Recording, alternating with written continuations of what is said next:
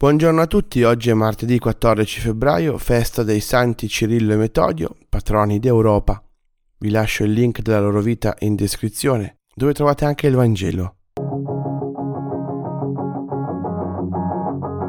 Oggi la liturgia celebra i santi Cirillo e Metodio, patroni d'Europa, grandi evangelizzatori dei paesi dell'est.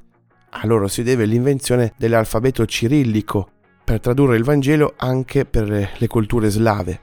Oggi possiamo anche pregare questi santi perché ritorni la pace fra Ucraina e Russia, che come abbiamo potuto notare, purtroppo in questi tristi mesi, hanno lo stesso alfabeto e praticamente la stessa lingua perché entrambe usano l'alfabeto cirillico.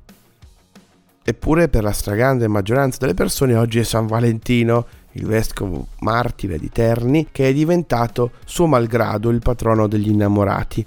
Ci sono racconti di presunti miracoli, ma sono racconti popolari di come abbia riconciliato coppie in litigio, sposato coppie ostacolato dalle famiglie.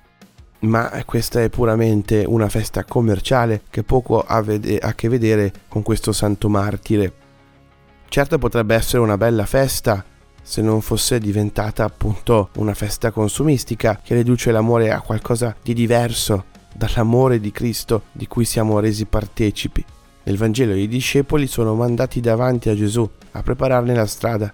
Sono coloro che anticipano la sua venuta. Una vera amicizia, un vero amore, una passione vissuta fino in fondo, la gratuità di un aiuto, la dedizione verso chi ha bisogno.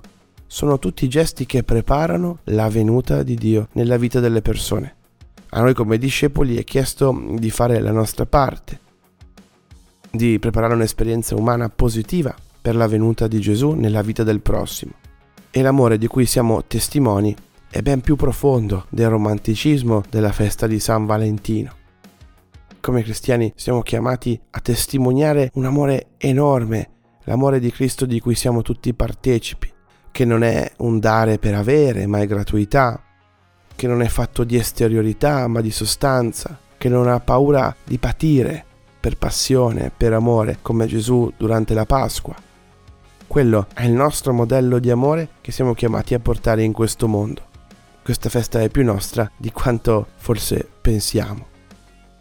Buona giornata a tutti!